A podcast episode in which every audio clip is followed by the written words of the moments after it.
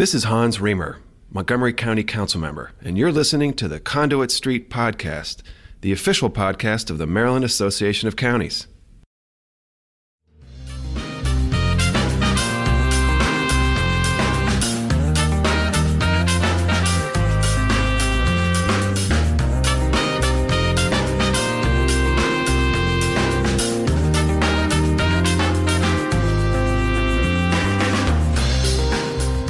Welcome to the Conduit Street podcast. Kevin Kinnally with Michael Sanderson. Michael, we are back to recording remotely via Skype. We were in the office last week, but we have a special guest today, so we'll talk about that in a second. But how's everything going in the Sanderson household? Everybody's okay here. How about your shop? Doing very well, thank you. And I mentioned a special guest. We're very happy today to have with us Graham Knaus from CSAC, that is the California State Association of Counties. Michael, I'll let you go ahead and introduce Graham and talk about what we're going to do today on the podcast. Well, we, we felt like it was it was time for something a little bit different. We've had several weeks where we focused on you know all these public health and economic and political and practical issues in Maryland, um, you know, which is our want, that is our beat. But um, it felt like an opportunity to reach outside our state bounds. And uh, actually, there were a couple policy issues that you and I were exchanging notes about, both of them originating in California. And I said, well, you know, I've got a friend in California. We've got a sister association in California. Let's get them plugged in, bring them on the Maryland podcast, and we can have sort of like an East Coast, West Coast chit chat. I mean, I don't think this needs to be a rat battle. That's sort of what's going on now on the internet and that sort of thing. This doesn't need to get that serious, but I do very much like the idea of, of having Graham on. Graham Knaus is the executive director of the California State Association of Counties. That's MACo's counterpart on the big state on the West Coast. Um, they've got a variety of similarities and many differences to Maryland. But Graham, thanks so much for joining us and glad to have you with us. Great to join you, Michael and Kevin. Uh, really thrilled for this opportunity. It's great to connect with folks that are on the other side of the country. And uh, as you highlighted, have both similarities and some differences. Uh, CSAC has been around for over 100 years, 125 years, as a matter of fact. So um, we're in the same building that we started in uh, back when people went around on horses. Uh, and so the world has certainly changed around us. But uh, I've been fortunate to be in and around counties for 20 years, almost by accident. And uh, CSAC, much like uh, the work you do back there, is very focused on advocacy and communications. But we, there's a couple other elements of what we do uh, that are interesting as well, uh, particularly on the education side of the house, where for a dozen years we've had a uh, a county leadership institute uh, that's got 90 courses in five different locations. And then we offer a number of hmm. business services, infrastructure financing, property tax payment, and uh, other things to uh, keep the county enterprise moving along. So it sounds like a follow up conversation, maybe with you and your leadership and some of the Maryland Board of Directors and elected leaders, might be in order to talk about you know some of the lessons we could learn from from your your sort of big footprint association. I, I think there's there's always benefit in that sort of thing. But but for today's purposes, we wanted to talk a little bit about policy issues and, and politics, the kind of lane that this this podcast has has gotten into. So actually, can you give us a little perspective? I'll I'll share with you. In, in the state of Maryland, county governments are pretty close to full service local governments for most of our residents. Compared to other states, we have relatively few incorporated municipalities. Uh, our school districts don't have their own taxing authority. So, quite a lot of Marylanders' public services, you know, we pick up the trash, we take care of the roads, we plow the streets. Plowing the streets, by the way, California, you're not big into that, but like we occasionally get snow, that sort of thing.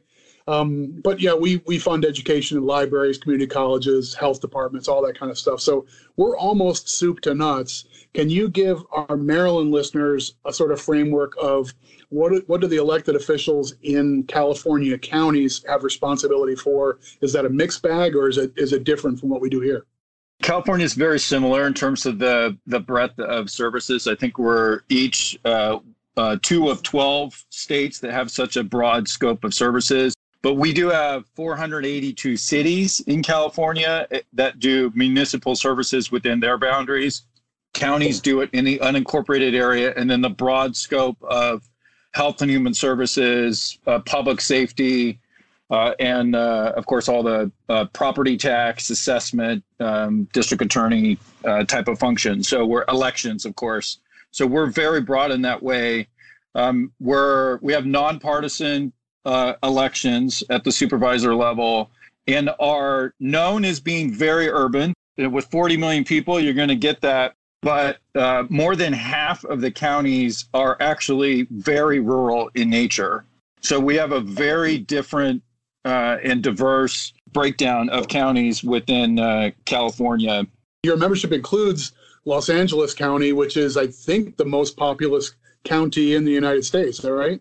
It is. They've got more than 10 million people, and every county has the same, with the exception of San Francisco, has the same five number of supervisors, whether they are as small as Alpine with 1,200 people or Los Angeles County with 10 million. And so if you're a supervisor in Los Angeles, you represent 2 million people, which is more than any state senator or state assembly member uh, here in California yeah, we, we, we have about 6 million people total here in Maryland. So 4 million more just in one county alone in Los Angeles County. But Graham, it does sound like, you know, we're talking about a lot of the same services here that you provide that also Maryland counties provide, our 24 counties here in Maryland.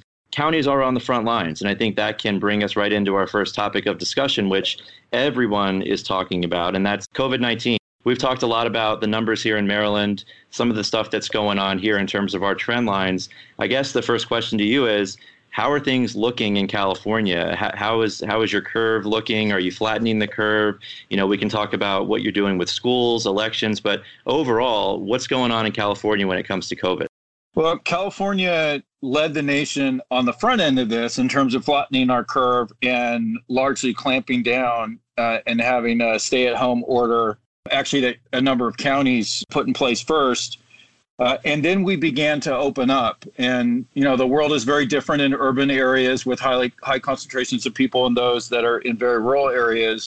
And we've really, really struggled over the last uh, couple of months. And so we've had a number of outbreaks. All, all said, we've had about 600,000 cases in California and over 11,000 deaths that have occurred things have begun to turn with a statewide mask requirement, with testing of uh, over 100,000 folks a day, and what's now been a more than 20% decline in hospitalizations and in cases. Uh, but it's a huge, huge challenge. Compliance is a challenge, and exactly the right course of action is a challenge as well, with the balance between uh, public health and uh, economic stability. Every bit of that sounds familiar. I mean, the timetables are a little different place by place, but uh, all of those challenges. I mean, I don't, I don't think we're the only you know states that are that are facing that, but that array of of public service challenges is really what's facing and, and confounding uh, just about everyone. You have a statewide a mask requirement? Is that like in all indoor areas? Does it extend outdoors as well at, at public gatherings? Gatherings are prohibited outright. Uh, so no gatherings are currently permissible. Uh, the mask mandate is required indoors and outdoors to the degree that social distance cannot be accommodated. Uh, right. And enforcement is largely left to counties who have a challenge of without without sufficient enforcement in the eyes of the state, we have about a billion dollars that is at risk. And so we're we've got funding linked to the degree to which we are sufficiently enforcing in the eyes of the state, which is a very delicate conversation and struggle point for counties. In terms of the mask mandate, I mean, I think Michael said it. We, we have that here too. I'm interested in California. Is it more so the state sets the floor, and then your counties can go above and beyond when it when it comes to what the state says must happen? Can counties go further if they choose to do so? Yes, and that's actually how we began, where we had uh, six counties in the Bay Area that had a, a stay-at-home order that was in place uh, prior to the state, and so essentially, it's the most restrictive structure uh, and language that is put in place, whether it's coming from the state or from uh, counties. the challenge, and you probably struggle with this in Maryland uh, as well, is that you have a statewide order that is fairly restrictive and applies the same in a county with 1,200 people as it does in counties with millions and millions of people who can't socially distance in the same way. And that has created major uh, pushback in uh, different communities within California. I can imagine that being a real challenge. You probably have a more limited component that we face here. Maryland is really compact geographically, and almost everybody who lives in the state of Maryland is within a relatively comfortable you know, automobile drive to another state that might have more lax or more per- permissive laws. So uh, we end up with an added pressure here where there's a cross border effect. It's like, well, you know, right over there in Pennsylvania or West Virginia or Delaware, they're doing things different. You know, how come my, my restaurant can't open and theirs can? That's not fair. I'm losing business. This policy debate is like the onion that has unlimited layers to peel. Retrying old analogies from prior podcasts. There's definitely a lot of onion to peel because of the complicated way that it is set up, there are there are different rules depending upon when you had an outbreak. And so you so you can we don't have the the cross state issue to the degree that Maryland does, but we have a cross county issue um, where if you were a county that was that had a bigger outbreak earlier in the process and you've made substantial progress, you're able to do much more than a county that uh, had that same outbreak occur, but much more recently.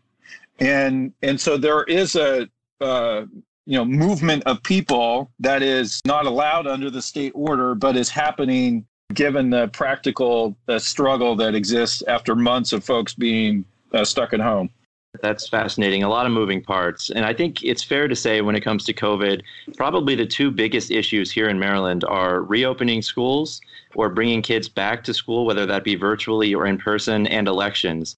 So, first of all, Graham, what is it looking like in California when it comes to reopening schools, whether it be virtual or in person? Is that a local decision with the local school boards? I'm assuming we're talking about a similar role here in, in Maryland, where you have school boards that make those decisions. But are most of them deciding they're going to go virtual, or is it really an urban and rural issue in California? There's a decision to be made around in person learning for a K 6 level only uh, beyond that, it is distance learning. The K 6 potential is limited depending upon whether you are a, uh, a county of concern that's on a watch list.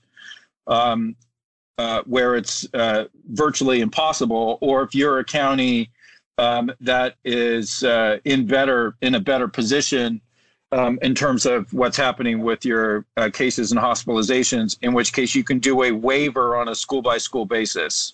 The vast majority of public schools in California have nearly all distance learning that has occurred, that is occurring. There are some that have those waivers that have a hybrid model.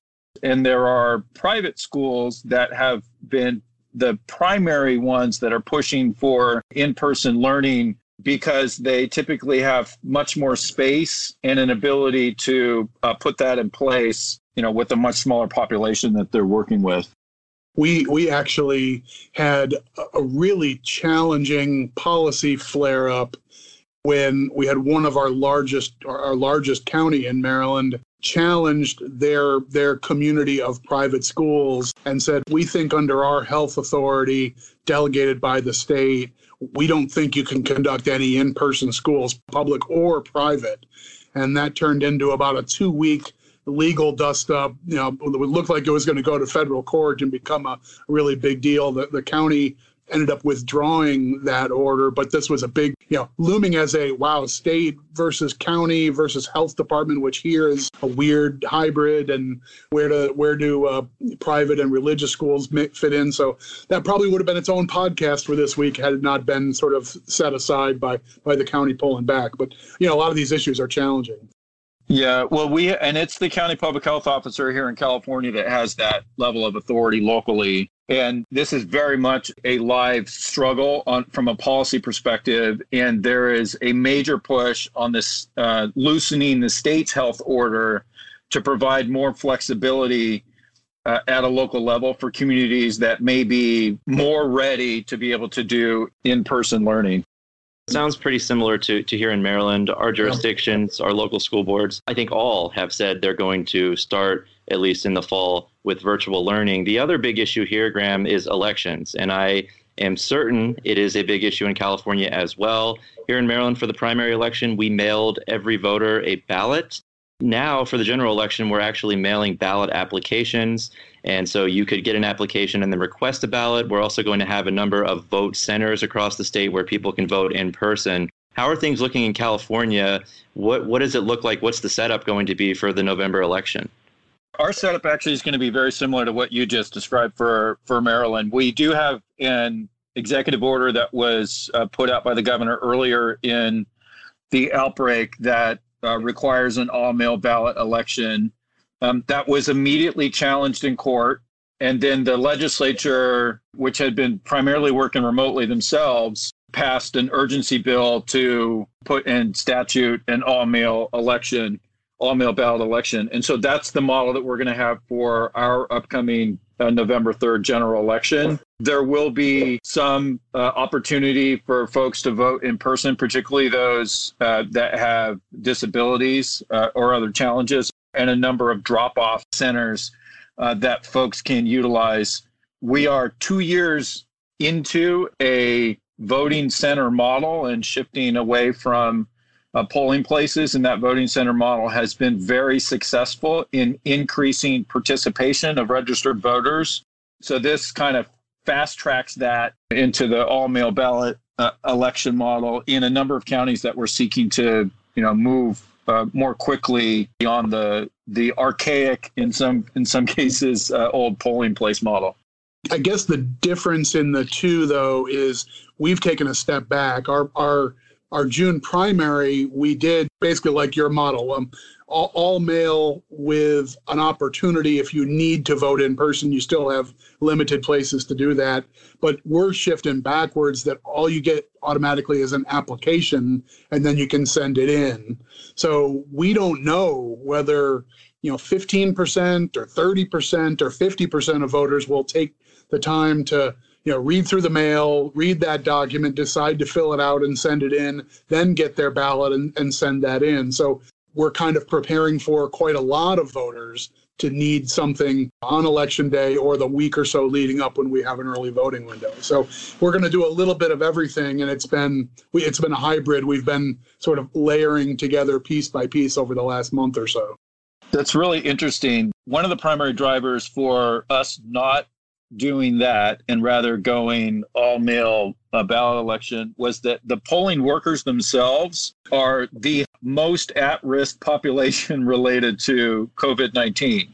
They're generally retired, um, you know, much, much older with underlying health conditions, but with a, a passion for uh, supporting elections in our democracy. And those folks we cannot have in a position where they are at extreme risk uh, around uh, COVID. And so that made the decision to move to an all mail ballot election much easier. And it'll be interesting to see how your how your participation uh, may change from what you did in June compared to what you're going to be doing in the general election.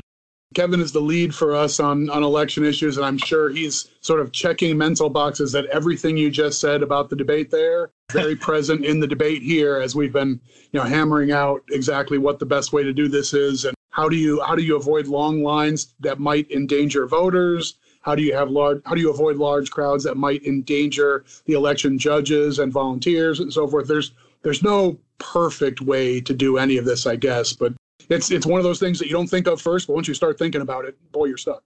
Right, and even just to get you know the adequate amount of personal protective equipment, and I know you mentioned you know you've been on the vote center model for a while, but we are still on the precinct model. We're going to try vote centers, but there were a lot of challenges even trying to make sure that we had hand sanitizer in all the precincts. So we'll see how it goes, and hopefully things go well in California as well as here in Maryland. But how about your offices? Um, are, are, you all back in the office at CSAC? Are you working from home? What's the setup looking like with your association? Well, we uh, sent the whole staff home March 17th um, when our state uh, statewide order was put in place, and came back briefly in June and so there was a few weeks where we had a uh, we had a staggered schedule for for about a third of the staff, and the rest continued to work remotely. And then went back to nearly the full team working remotely, and folks only going in for uh, critical things like running payroll. We envision that we will continue to do that for quite some time. And I, after struggling for several weeks to figure out how to work at home with uh, three kids and a wife who also works from home, um, have a setup that now I prefer to going into the office. Um, so I'm actually now more productive in it. Uh, and we're probably going to have permanent changes to our approach to telework uh, that will come out of this. And the same is occurring in a number of counties, considering the challenge around telework that uh, has been tested. Uh, and right. some of the concerns, I think, have been debunked, and others have been uh, validated, I think, as we've gone through the last several months. I, I think that's well said. We've we've ended up as we've recorded a podcast every week, even through this pandemic period. I mean, we we've ended up talking about coronavirus, this and that, and it, it's in the background of topics that even nominally aren't about it. But we've ended up with this running theme of the things that are going to change once quote unquote all this is behind us and you know, okay, fine, we're not going to do social handshaking anymore. Fine, we're going to get rid of buffet restaurants, oh, yeah, probably. But yeah, I think I think the idea of teleworking as a norm and a reasonable expectation for employers and employees has got to be one of the things that we'll all have a, a sea change on. I don't know what that means for commercial real estate. I mean, at, at some point, you have to think those those of us whose members rely on property taxes to deliver essential services eventually will have a reckoning there. Uh, but in the short term, both for county governments and for folks like us running associations, uh, people working remotely and that being not as enormous a management challenge as we might have guessed, it's a revelation, I think. You know, I was the the leading voice to kill telework when I was in a county, and and now I'm an advocate for targeted telework, recognizing that uh, it, it's working incredibly well for about two thirds of our team, and the other third are struggling with workload or it's not the right fit or what have you. But it's a model that uh, where some employees actually perform way higher than they were before because it removes some of the logistics challenges that may have been in place. Yeah, I mean, and speaking of logistic challenges, I, I, agree with both of you that some of the fears, if you will, about telework have been debunked. But I am sure you, as we are here in Maryland, are dealing with the issue not only with telework, but also with schools about high speed internet access. And I know you have a number of rural areas in California. I mean, has that really, you know, come to the forefront in terms of COVID-19 and, and really has that illuminated the issue of lack of access to high-speed internet across California or in certain areas?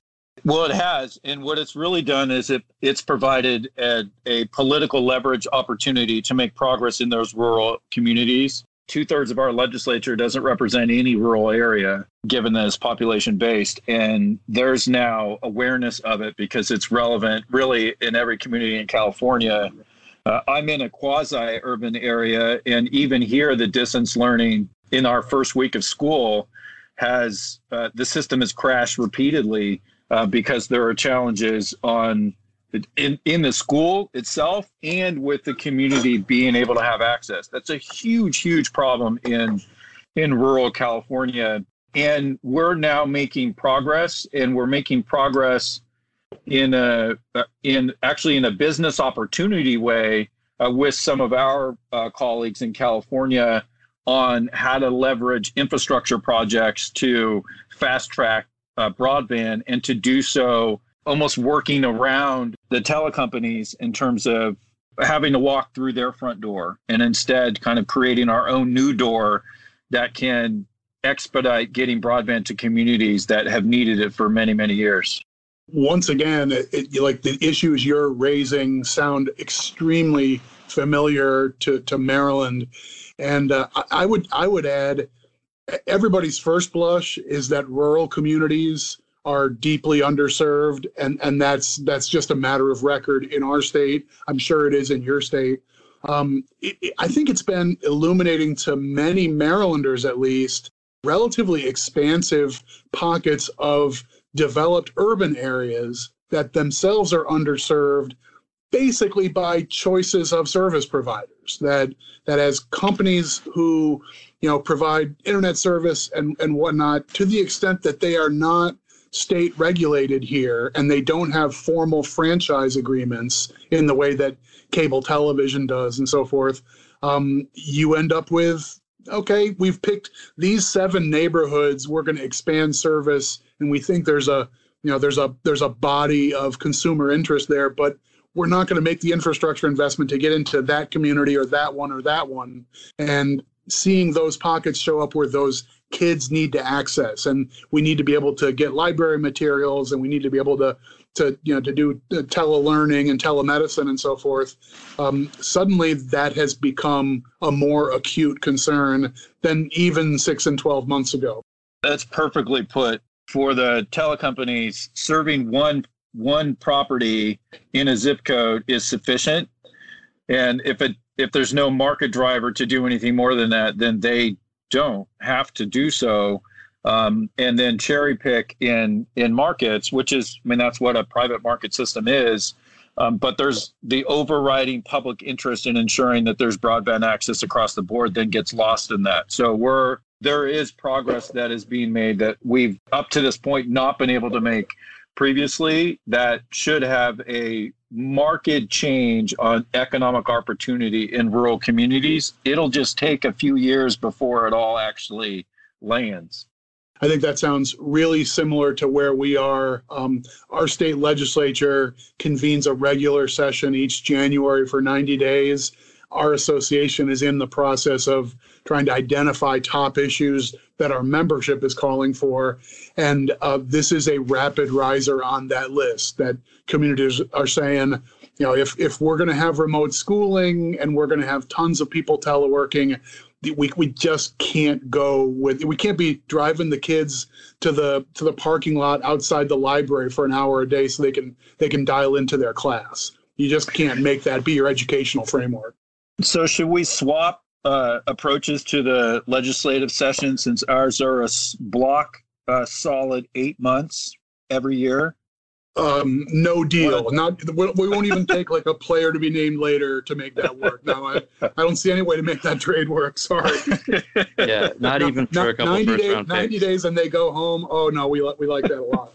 Let's shift now to some some federal issues. We've talked a lot on here about how Washington D.C. has responded to this pandemic, and you know when it comes to federal funding, we know about the CARES Act, and here in Maryland, I think we have been successful in working with the state, making sure that the state distributed the CARES money down to the county level. What's it looking like in California? Are you all struggling with, you know, getting that CARES funding from the state to your individual counties? Has that been a process for you or has that money been allocated across the board? I know that's a big part of the discussion now as they debate another relief bill as we have a lot of states that haven't even distributed their CARES funding. At least that's the talking point. What are things looking like in California when it comes to, to federal funds and, and getting those funds from the state to the local level? Well, I would say we are a failed success, which is to say, um, more than half of the coronavirus relief fund dollars are going to local government in California. Forty percent of that is going to is going to counties. So that's awesome. For those that received direct funding, counties that received direct funding, and there are 16 of them in California, um, they've all gotten those dollars. The remaining 42 counties just two weeks ago received their first dollar of those CRF funds. We had to fight for that in the state budget. We got it, and that's great. But those dollars are being metered out over this uh, threat that I referenced earlier in terms of enforcement. That if enforcement is not done, or if an action is taken by a county that is public and that is considered in blatant violation of the state's order, then they don't receive their funding.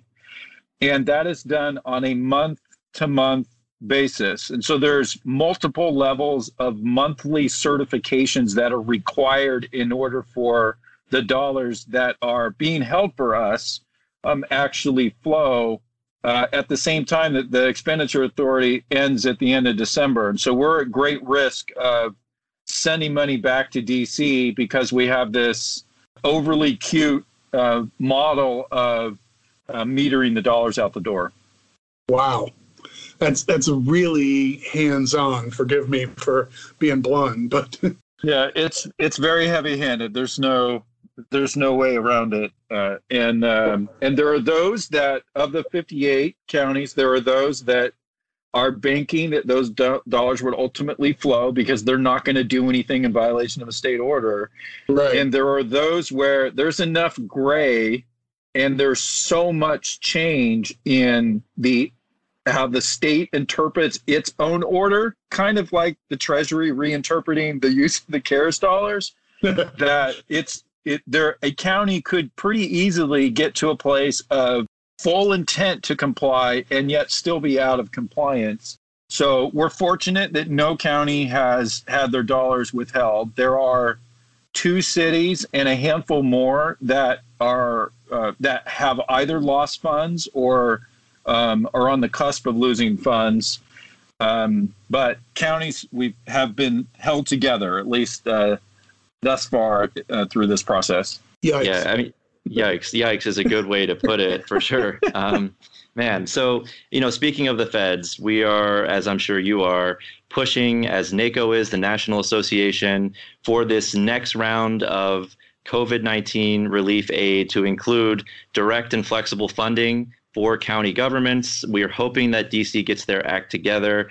Who knows? We have an election coming up. There, there are a lot of moving pieces when it comes to what's happening in Washington. I know you all have been pushing hard. You have a really, really robust social media presence, and I want to talk a little bit about that. But you know what are, what are you all doing to sort of get the word out? I mean when it comes to big hitters eh, you know in dc you all have the the speaker of the house. You have kamala harris who of course is the vice presidential nominee with joe biden. So you have big hitters. I mean what are you all doing? How are you working with your delegation to get that word out uh, for the necessity for this money to flow directly down to counties who again just like in maryland are on the front lines of this pandemic yeah, well, we're fortunate that we do have some power hitters, and uh, Kamala Harris, our governor, former mayor of San Francisco, and the speaker, also former mayor of San Francisco, are all very close.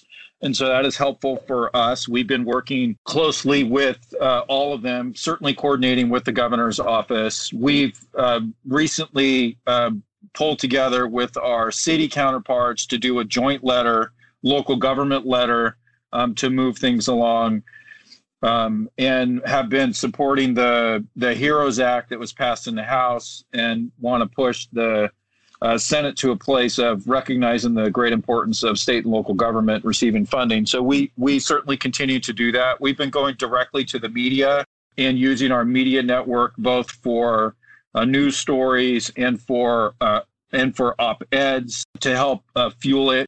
Our congressional delegation in California, the 54 members there are only a handful that uh, can be most helpful on the conservative side of the aisle and, and to work with them as um, closely as we, we can, given that they tip, they represent the counties that are actually most in need of additional funds. The the point about our dollars being metered metered, um, our existing CARES Act dollars being metered is a significant one because it has the potential to undercut our argument about what we actually need because we can't show expenditures on the books, even though counties are depleting their reserves in order to respond to the pandemic. Right, right. Sounds uh, familiar with a number of our colleagues across the country that the, the question of funds being distributed and allocated as opposed to quote unquote spent is a sort of eye of the beholder definition problem, but that has become a communications problem with with Congress, I think, in, in writ large. Yeah, I mean, we're we're fortunate in that we live. Our world is about working in the middle of the political spectrum, and so we have strong relationships across the board, um, which is how we get things done. And I'm sure that's true in Maryland as well. So, notwithstanding the fact that California is overwhelmingly a blue state, um, our membership is uh, probably split right right down the middle. And so um, making compelling arguments to folks all across the spectrum in DC, making clear that this is not a political issue and solutions can come from any direction and we're down with them. Um, but uh, our role is to hold communities together, and county's ability to do that in California has been severely diminished and is in incredible jeopardy without having some additional um, dollars uh, to come and fund what is a massive increase in responsibility, both because of the public health, but also because we've had um, substantial shifts from the state to counties of increased responsibility for the homeless in public safety in a number of areas during this um, outbreak and the response to it that have made our costs shoot through the roof in a way that we've never seen before. That's very well said and well put. So I think that's a good place to leave it now. We're going to go ahead and take a break. When we come back, we're going to talk about the gig economy. There is always big news that comes out of California when it comes to the gig economy. We'll talk about California's ballot questions tradition, very interesting. And we'll get into something that we're not dealing with here in Maryland wildfires, rolling blackouts in the midst of the pandemic. We'll talk about how they're dealing with that. All that and more after the break.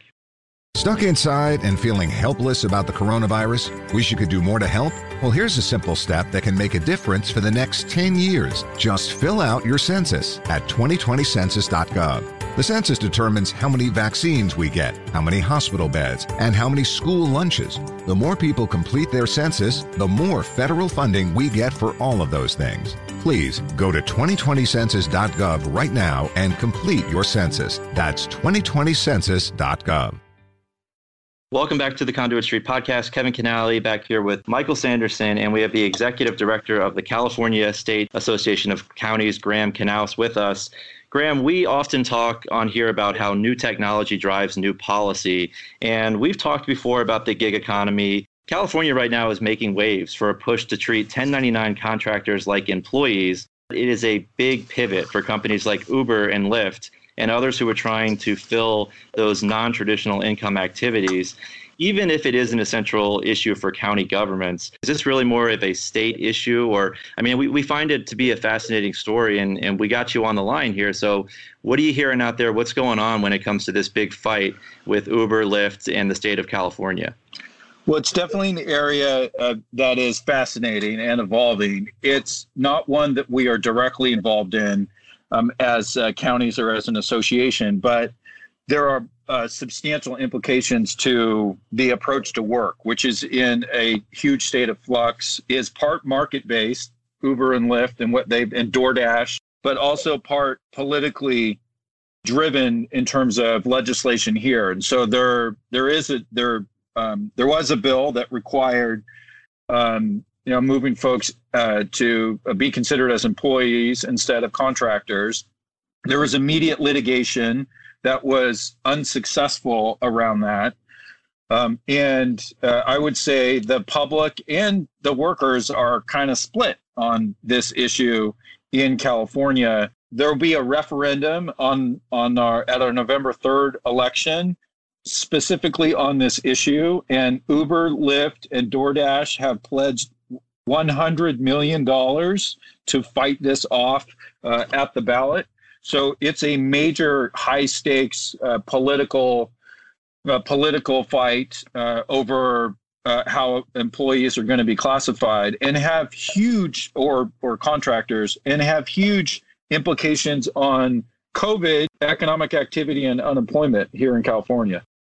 I mean, I, I, guess to, to fill in some of the gaps in this debate, and we, we've talked about this intermittently on, on this podcast, but the meaningful definition of if this person's an employee rather than a contractor, that might mean, depending on the state and so forth, but it may mean that the employer is required to provide certain benefits or time off or other things of that nature. We think of the gig economy like Okay, you're driving for Lyft, and the idea is, hey, you feel like driving tonight? Just turn your meter on, start getting calls, pick people up, take their fares. You know, you're basically working for cash on your own terms and your own schedule. To many people, that sounds like an independent contractor relationship where there's no one setting a schedule on your behalf or assigning specific tasks. But If it turns out that the voters in California say, we think all those people are employees and entitled to a minimum wage and a variety of benefits or protections, that that sur- surely changes that landscape. And you know, we've seen ideas like this catch on. Some of them starting in California, of course. Yes, and um, Uber and Lyft are now considering pulling out of California, at least on a temporary basis until that election occurs, and perhaps on a longer basis to the degree that these changes remain in place. Their and their cost of business goes up, uh, which likely means both increases on the benefit side for the employees that then the what would then be employees uh, but also an increase in the cost for writers of those uh, you know within the gig economy so it has a lot of implications that are within california but also beyond to the degree that it um, remains in place moving through this uh, november election and then begins to spread definitely a I, I guess foreseeable but very very interesting policy wrinkle as you know, as we see technology is just moving fast. And that means public policy that was built on a framework from, you know, a generation or two or six ago sometimes has struggles to catch up. And we have an awful lot of laws that are written around terms like employer and employee that we've got to be rethinking. Right. And of course, you know, Uber and Lyft's argument is, hey, we just provide the platform. These aren't our employees. So I find it interesting that this is going to come down to essentially lobbying efforts. And if they're going to spend that much money, it sounds like every commercial is going to be about this ballot question. But that that does bring us to the topic of ballot questions in California. I mean, when it comes to ballot questions, the tradition there, I think, is unlike any other. One huge difference, of course, in the political landscape between California and Maryland is California's tendency to put things on the ballot. I don't want to, you know, make you upset talking about Prop 13. We can talk about that, but can you explain how that that process works in California? Because it truly is fascinating, just the number of ballot questions that that get to your constituents every single cycle. Well, we've had the initiative process in California really since the beginning of our history, but it is Prop 13 that was the great beginning of substantial public policy change that occurs at the ballot. And there are, from a county perspective, there are huge winners and losers today that go all the way back to what occurred in 1977, mm. um, leading up to Prop 13 in 1978, um, because much of uh, how we're financed has a trail that's all the way goes all the way back there. So it's a very sore point in in some counties and less so in in others. Um, we our process is actually fairly simple. There's only two pathways to get on the ballot. One is through a two-thirds vote of the legislature. The governor's not involved, um, or through signature gathering, which is the primary venue for much of what shows up on the ballot. And the threshold is fairly high. But bottom line, if you've got two to four million dollars sitting around and a brilliant idea um, then you can get you can get something on the ballot because there are signature gatherers that for somewhere between one and four dollars per signature uh, will hustle in every grocery store and and mall in the state pre-COVID to uh, uh, to uh, get some traction to get something on the ballot, and so there are um, big stakes for the state, also for for counties in this. Um, in our history, we've run one, one ballot initiative that was about constitutionally protecting our own revenue, um, and that was successful. Um, but try to stay out of it as much as we can because the amount of money that is involved on the pro and con side of initiatives is pretty mind boggling.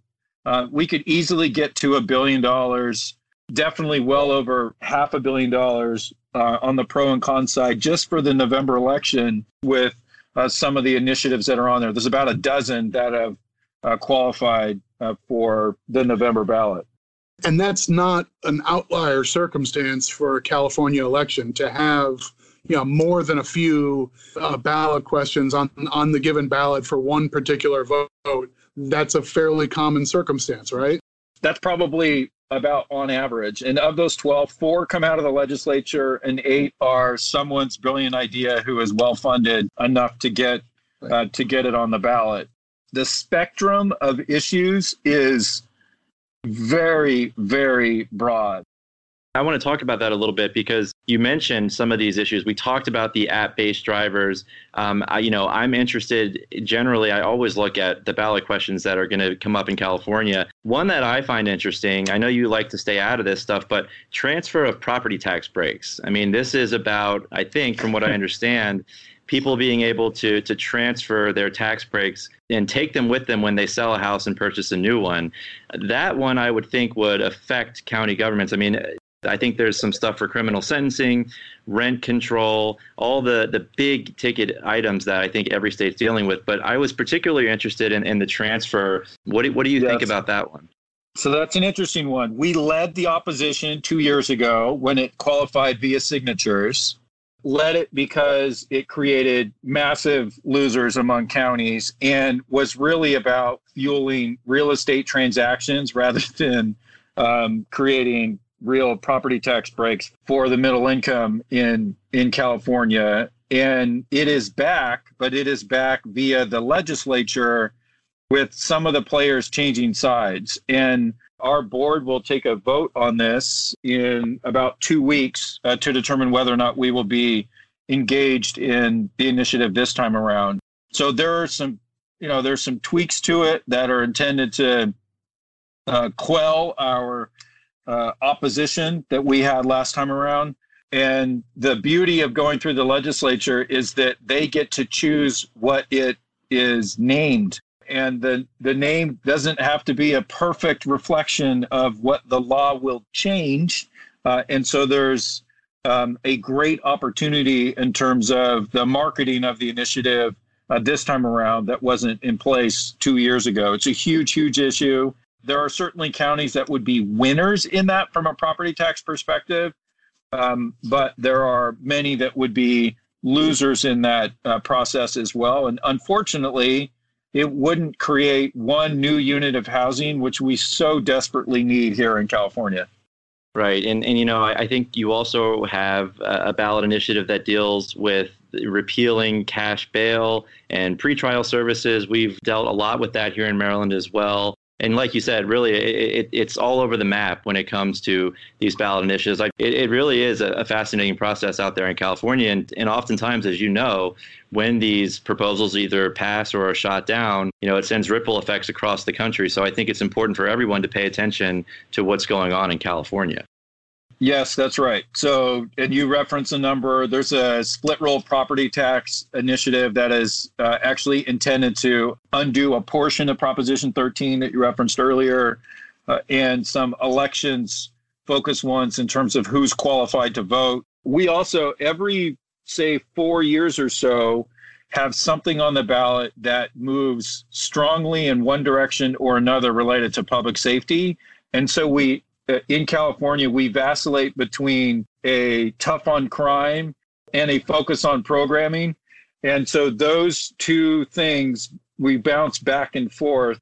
And so we'll be uh, considering some changes around that uh, this uh, this year as well.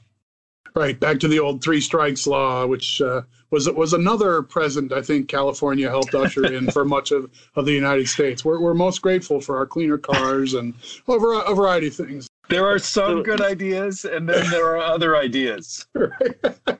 I mean, somewhat related to that, are you seeing? I know we are here in Maryland. Are you seeing a lot of topics that uh, really used to be federal issues, but because Congress cannot get its act together to, to do anything, are some of these issues starting to trickle down and get sorted out by your state legislature? I mean, again, we are here in Maryland for sure, but I have to imagine that your state is starting to take action because Congress is not able to, to get anything done. Are you seeing that in California as well? Uh, yes, and we are in our last weeks of our legislative session, and so they've uh, that has ramped up a bit. Uh, that's definitely um, uh, true around unemployment benefits and the degree to which California will either do something because federal action uh, will sufficient action will not occur or will supplement whatever uh, may be done in DC. It's also economic recovery bond uh, that has been discussed pretty heavily in California that is about stimulating the economy and trying to get things moving again. That has a broadband component to it to try to fast track some of that uh, activity. There's also one thing we were successful in getting this year that uh, would not have occurred had there been more federal action. It's about a billion dollars that we were successful in getting funding the health and human services system, the mandated programs that counties provide that um, would likely not have occurred had there been more aggressive federal action to support the mandated services part of the system um, that counties deliver on behalf of the state. Yeah, I think that that has that has definitely been a, a growing, probably irreversibly growing trend in state legislatures. And my guess is if we talk to some of our more red state counterparts, they'd find themselves in a similar circumstance just with a different batch of issues, right? I think that is exactly right. And there is the, you know, the the political question of well, if you do it at the state level, what's the compelling if you do it at the state level because action hasn't been taken federally, do you right. basically kill any attempt to ever be successful at the federal level? and what does that mean for the states that are not able fiscally or um, politically to be able to pull that off? Are they that they then just left out in the cold? So it does sort of force everyone to play ball, um, even though they may not want to be on the team. Well said. So, Graham, you know, before we let you go, I, I, do want to get into another issue that we are certainly not facing here in Maryland. You know, this is on top of, of the pandemic. And of course, your state and county governments, I'm sure, are dealing with budget crises. You're also dealing with a, a really, really bad bout of wildfires. And we know wildfires in California, it's not uncommon, but over the past few days, I think, you know, 10,000 lightning strikes, over 10,000. You have record heat temperatures. I mean, I think you have close to 400 wildfires right now. And again, you know, when it comes to budgets and, and you know, resources are, are really stretched thin right now. But that has got to be, I mean, on, again, on top of the pandemic, that has got to be a huge stressor for the state and for local governments right now. And, and this is a particularly bad season so far, right, in California.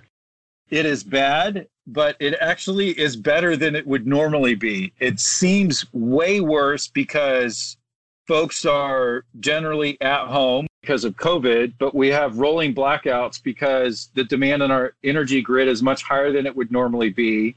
We have the heat records that you're talking about, and and um, the that heat and the lightning uh, triggering wildfires, and so you have communities where all these things are occurring at the exact same time, and uh, having to think creatively about where do people evacuate to when you need to keep some social distancing. When you can't just go uh, you know drive an hour and go to a family member's house and then crash with them without having some sort of covid um, safety plan attached to it we're actually over 600 fires. There are half a dozen that are more than 20000 acres. And fortunately, we've only lost about 130 structures, but that's numbers likely to grow pretty substantially. And the highest ever recorded temperature in the world occurred twice this week, and it's 130 plus degrees in Death Valley, California, um, with lightning strikes and that's that's just not a normal thing. Lightning storms don't happen on a regular basis in California. It is incredibly freak occurrence, and we've had many, many of them just in the last week, as you as you highlighted. The state has prime responsibility over many of these areas, but we have substantial federal land where it's federal responsibility and a convergence of federal, state, and local land where you have multiple entities that have a level of responsibility.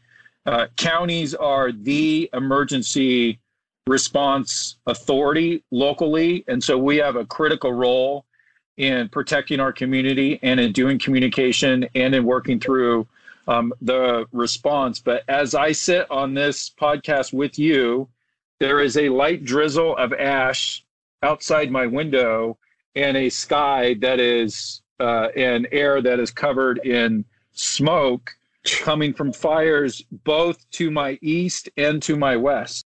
And I'm 50 miles away from three major fires that are around. But that's uh, you know that's a really challenging place to be um, when we're juggling uh, all these other disasters. The one thing that I will say is that we have incredible experience, unbelievably talented and dedicated um, public servants, both the electeds and those embroiled in emergency management, and have a system that works really, really well of mutual aid amongst counties and really across state lines. That is our savior in in terms of being able to navigate through this at this very challenging moment. I can't imagine. I mean, 2020 yeah. seems to have dealt us a tough hand anyway, but holy cow. You go big in California, right? I mean, you could just say 2020, right? Let's just get out of 2020. One interesting thing, Graham, I read is that you know, California has a lot of inmate firefighters, and because of COVID 19, a lot of those folks were released uh, from jails and prisons, and so they aren't necessarily available. So, I mean, has that had an effect on, you know, the, the state's response? It's a huge issue because that's a that's a substantial and consistent workforce, particularly in what we call the WUI areas, the wildland urban interface, where we're trying to per- protect communities. They can help establish a line and really protect uh, homes and protect structures from from burning down. And so we are down in terms of our um, overall capacity, which is which has strained our mutual aid system in a in a way that uh, we're not uh, as accustomed to. Uh, and so it's required us to to get more creative and further prioritize where resources are going uh, to uh, have the maximum uh, protection against communities that are in, in extreme peril. Well, I mean, we certainly wish you and your family all the best. I can't imagine, you know, looking out the window, even 50 miles away, is is certainly frightening. Man, what what a what a terrible situation to be dealing with. Before we let you go, Graham, is there anything else that you you want to leave us with? Anything that we haven't gotten into that you think is relevant here today? I think it's it's really important to recognize how incredible the work has been in communities by county leaders all across this country and by associations like yours in Maryland. I have been profoundly impressed by county leaders and by um, colleagues such as such as Michael throughout the last uh, several months. This has been the most challenging time in all of our careers, but uh, I remain fully confident in our collective and strategic prowess and in our commitment to holding communities together. And for the bottom line of counties, which is a relentless push for reasonableness in a world of uh, uncertainty and, and chaos. And so I would want to remind all of us, because if I don't say it out loud, I'll forget to do it myself, to find your therapy, find some way to reset and refuel amidst uh, a marathon year of recurring sprints. And so, whatever that means, if that's picking up a book, or I like to get on a bike or go out for a run, or whatever it is, find that uh, because it's the it's the way in which we can sustain ourselves and continue to stand up for our community, and never forget to be silly. I love it. I like to bottle all that. That's good. yeah, very well put. I don't know if you're a football fan, Graham, but are you thinking 49ers, Ravens, Super Bowl? We've done that once before. Of course, the Ravens came out on top. You have multiple football teams out there. One of them left and, and went to Vegas. So, so what are you thinking in terms of maybe Ravens 49ers for, for the Super Bowl? If we do football, you know, who knows?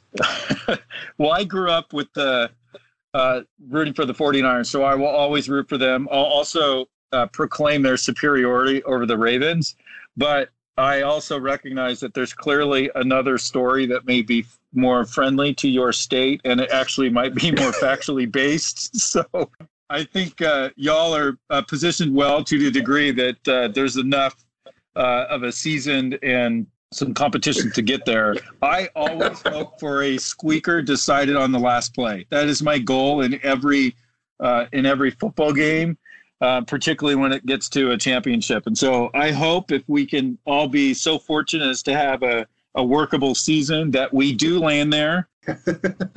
I could I could take that deal right now. Graham, it's been really great to have you today. We really appreciate your time. We know you're dealing with a lot. Michael, any closing thoughts before we let Graham go?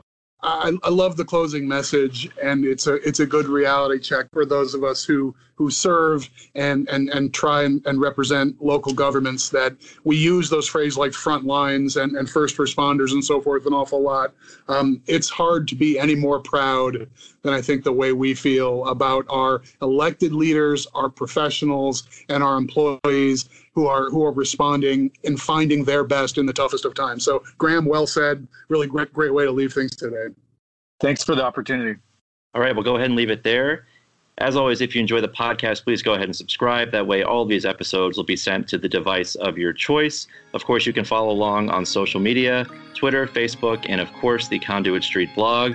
But for Graham and for Michael, this is Kevin signing off, and we will talk to you soon.